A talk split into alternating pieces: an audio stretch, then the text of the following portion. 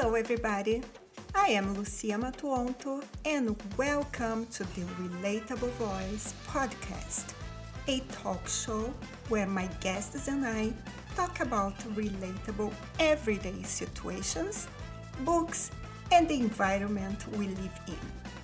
Remember to subscribe and follow the podcast on social media so you can be notified when a new episode is available. Let's begin. Hello, listeners. We are back on the road in the R V. On today's episode, we are in Utah to speak to Aundrea Demille. Aundrea has her own consulting firm, has written a book called Is It Racism? How to Heal the Human Divide. She also hosts her own podcast called Wake Up Stories. Aundrea, welcome to the R V. Hi, thank you. Thanks for having me. I'm excited. Of course, thank you for your time and of course for being here with us today.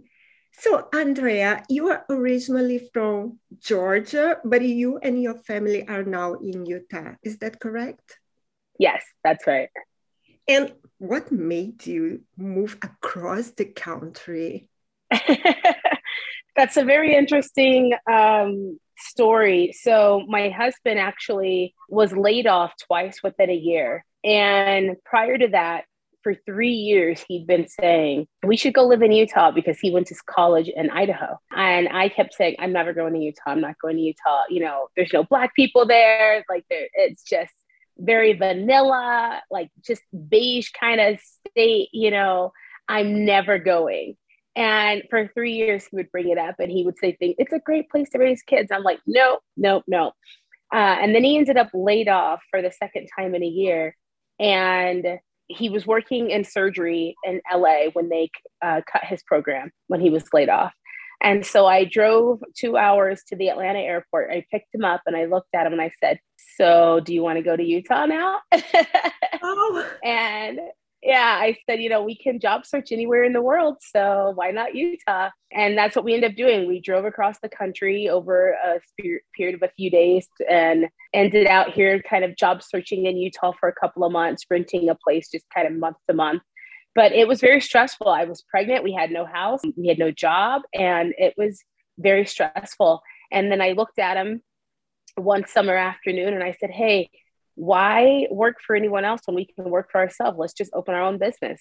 And we've been here for four years now. You guys have the guts. Yeah, it, it, it's been crazy. I really... Uh... think that is a decision that is very difficult to take. But once you are there, it is what it is. And you started your consulting firm. Can you tell us more about it? Oh, yeah, for sure. So the Wake Up Stories came about because I, when George Floyd mur- was murdered, um, at the time, my twelve-year-old was crying every day for almost a week straight. Uh, so as you and I mentioned right before recording, I have five boys, but the older two are Black and the younger three are mixed. My husband is white. So this was one of my Black sons that just kept crying. And he was finally old enough to understand what injustice is, you know, in this instance, racial injustice. And he just kept crying and saying, Mom, I don't understand. I don't understand. You know, and that was very hard for me to witness as a mother. Um, because I've gone through it, you know, but to watch him go, go through it was very difficult. So I ended up putting a video out on Facebook, and really it was just to share with my friends and family and let them know what it's like having Black boys in America. And these are some of the conversations that I have to have with my children to keep my boys safe. And if you don't have to have these conversations, then you should count yourself lucky. Well, that video ended up getting twenty thousand views. And at the time, uh, Lieutenant Governor Cox was running for governor for the state of Utah. And he and his campaign reached out to me and they wanted to come by and visit. And so since he was campaigning, my immediate thought was, oh, there's some political angle. You know, he probably wants the publicity of him fellowshipping with one of the few Black people in the state of Utah, but whatever, you know, who says no to the governor? So, or, you know, um, the lieutenant governor at the time. So their campaign came over. And I was very frank with them. I was like, I know you have an agenda. I'm not an idiot, but if you're going to help me get this good message out, then let's, let's do this. And they were like, no, we have no agenda. We just want to hear your stories. And, and so we did, we sat in my living room with the Lieutenant Governor, um, at the time, um, Representative Hen- um, Henderson, Deirdre Henderson. Now they are governor and lieutenant governor, but we sat there and with Governor Cox's wife, First Lady Abby, and some of their campaign managers. And we just had a conversation, and I shared with them some of the stories um, that I've gone through in Utah where racial bias, I've been treated differently because of racial bias or because of my children. Um, and even just because I don't practice the predominant faith of being Mormon out here. So we talked about all these things, and then they left and it was great. We hugged, we became really good friends. And then I learned how my stories had impacted Governor Cox, Lieutenant Governor Henderson, and their administration. Eventually, they commissioned me to be on Project Gateway to give policy suggestions um, for their transition team as they took office. And we helped give policy suggestions that the state can do to improve women's rights, um, you know, to be more equitable and diverse for the L G B T plus Q community and for minorities. So once that happened, it just became a snowball effect of, hey, will you come teach us this class? Will you come sit on this panel? Will you come lead this comfortable, uncomfortable conversation? And I was actually working on a book for women in business, for women to be successful, because as I mentioned, I'm a business owner. And I went to my mentor, Dave, and I said, hey, these things are happening, and I feel like I should pivot and I should focus on, you know, racial biases and, and, and share these stories that I'm sharing with everyone else. I should put these stories in a book and teach and lead on these stories. And my mentor said, absolutely do it. So I pivoted, and I'm, you know, because I, I wanted to lead these comfortable conversations because it's the right thing to do and it helps to bring people together. And then, you know, it came to the point, Lucia, where it was literally taking a lot of time away from my family and my business. And I thought, well, if I'm going to continue to help other businesses be more inclusive, I have to start getting paid, right? Like that, but that wasn't how it started, but that's kind of how it evolved. And so now I get paid to go into, you know, corporate organizations, nonprofit organizations, and lead these uncomfortable conversations to help them be more diverse, more equitable, more inclusive. Um, I do lots of public speaking on it now, and that's kind of how it birthed into the Wake Up Stories. As I told you before, you are a superstar. Sweet, thank you. I love this story. Wow. This, yeah. This is your first book. Yes. Yes. Yes. This will be my first book. Is It Racism? How to Heal the Human Divide. And can you tell us just a little bit about your book without giving too much? So yeah, thank you for asking about the book. The book, as I mentioned, is a combination of stories. And a lot of these stories have to deal with racial biases. And there's some that are personal that have happened to me and some that have also happened to my family members, to just kind of help people wake up to some of the sometimes subtle um, racial biases and also very blatant and flagrant racial biases that happen in this country to people of color and even women. I share stories on intersectionality, on how, you know, even women get treated differently because of their gender and some of the biases and stereotypes behind that. And I start out the book with my own story. So there we were on the Capitol steps. It was early December, and Governor Herbert at the time was on his way out as the Cox administration was about to take over and transition in. And the, one of the last things that he did was issue the signing of the Diversity Compact. So it was five points that Utah stated together where they would have, um, where they would, you know, this is what we stand for as a state, as a, con- you know, we're going to be inclusive, all in together, we're all in. And it was beautiful. And I've been invited to the signing of this compact because of the work that I was doing with the transition team. So we all got together at the Capitol to sign, and it was a beautiful early winter morning with, um, you know, a sea of Black and brown faces, Asian, Pacific Islanders, just young, old, gay, straight, male, female. I mean, it was just a beautiful combination of people coming together for this compact signing. And I, I literally was crying at some of the stories that were being shared. It was, it was beautiful. So I noticed movement out of the right corner of my eye, and I um, didn't think too much of it because we were on the Capitol steps, and, you know, people walk their dogs and things like that. But then this person started to approach the Capitol steps, and I still didn't think much of it of, oh, you know, perhaps they just want to see what's going on. Literally every news station in the state was here, you know, documenting. Um, so he gets a little closer, and then I can start to make him out. And I noticed that he's a young Hispanic man with no shirt. He's covered in tattoos, and his pants are a little below his belt line. And my first feeling was fear. And then my first thought was, what is he doing here? Is he here to start trouble? And it's completely embarrassing to admit that here I am doing inclusive work for the state. I'm at the signing of this diversity compact, and I'm showing racial biases towards this Hispanic gentleman, right? Yeah. And so I caught myself. I said, Aundrea, stop it. Look at him. And I made myself look him in the eye.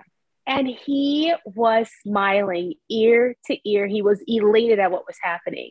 And just as quickly as my feelings turned from fear, they were able to change to inclusivity and joy and happiness. And uh, the, the security detail of the governor was standing to the right, and he looked over his shoulder and smiled as well. And we were all kind of in the same frequency.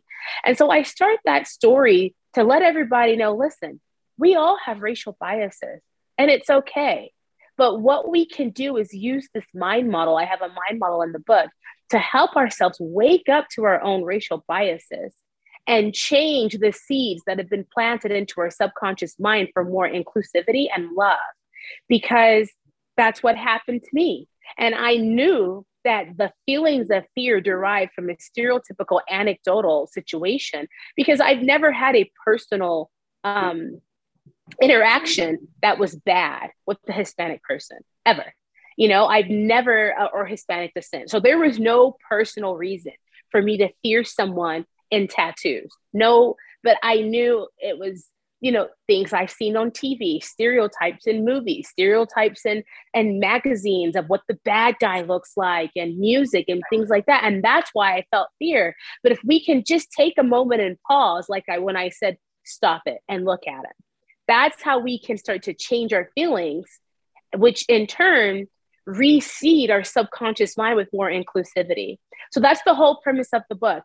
Every chapter is a story with three reflective questions that allow us to wake up to our own biases and reflect on how we feel and where they came from. And then we use the mind model, as I just mentioned before, to change our heart for more inclusivity.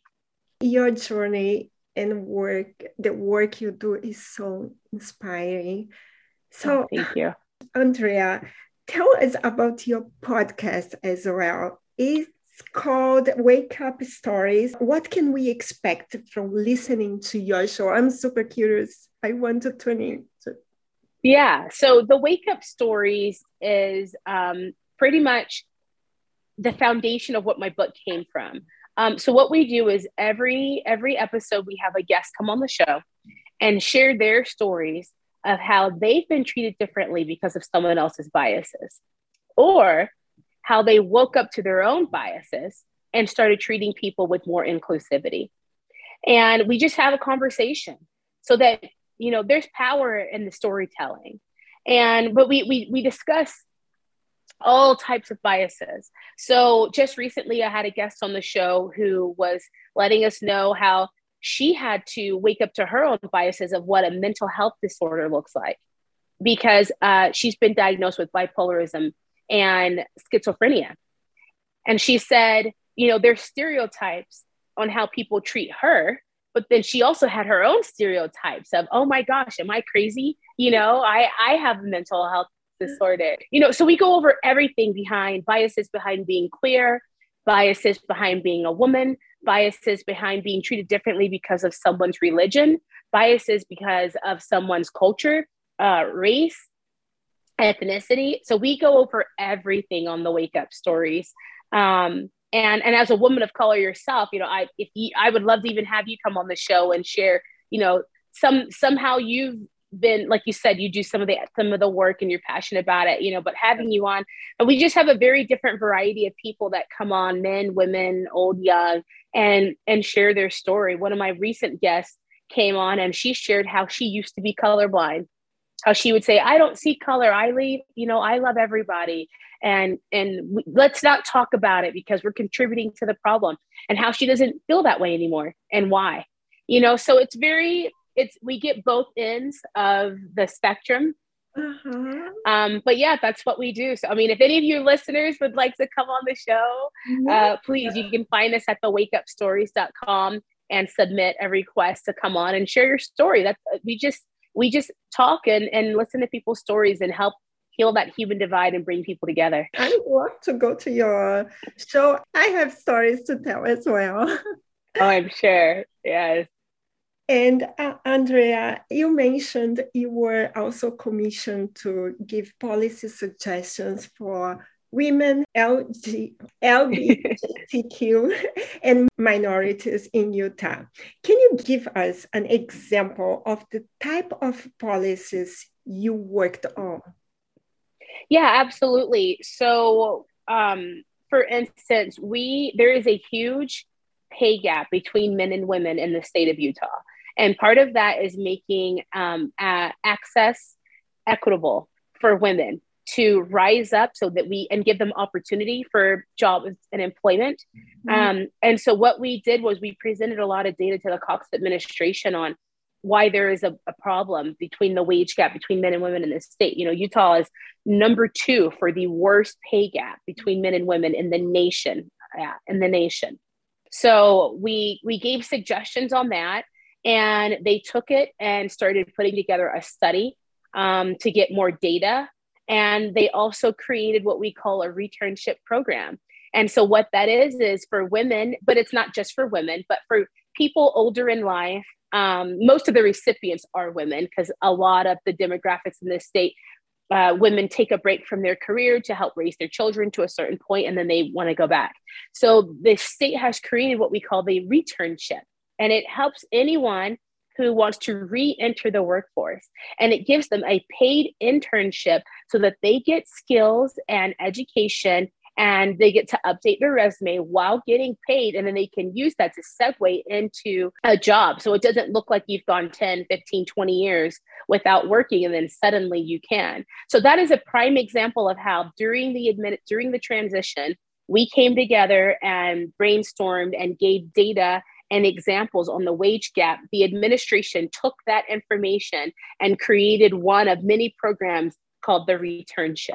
That sounds so interesting. You should yeah. be very proud of, part of it, and your family as well, Aundrea. Thank you. Thank you. It's it's just an honor to be a part of it, and to make this world a better place is, is a true honor. So mm-hmm. Yes. And you've accomplished so much already, and you're so young. So are you currently working on anything that you would like to share with us?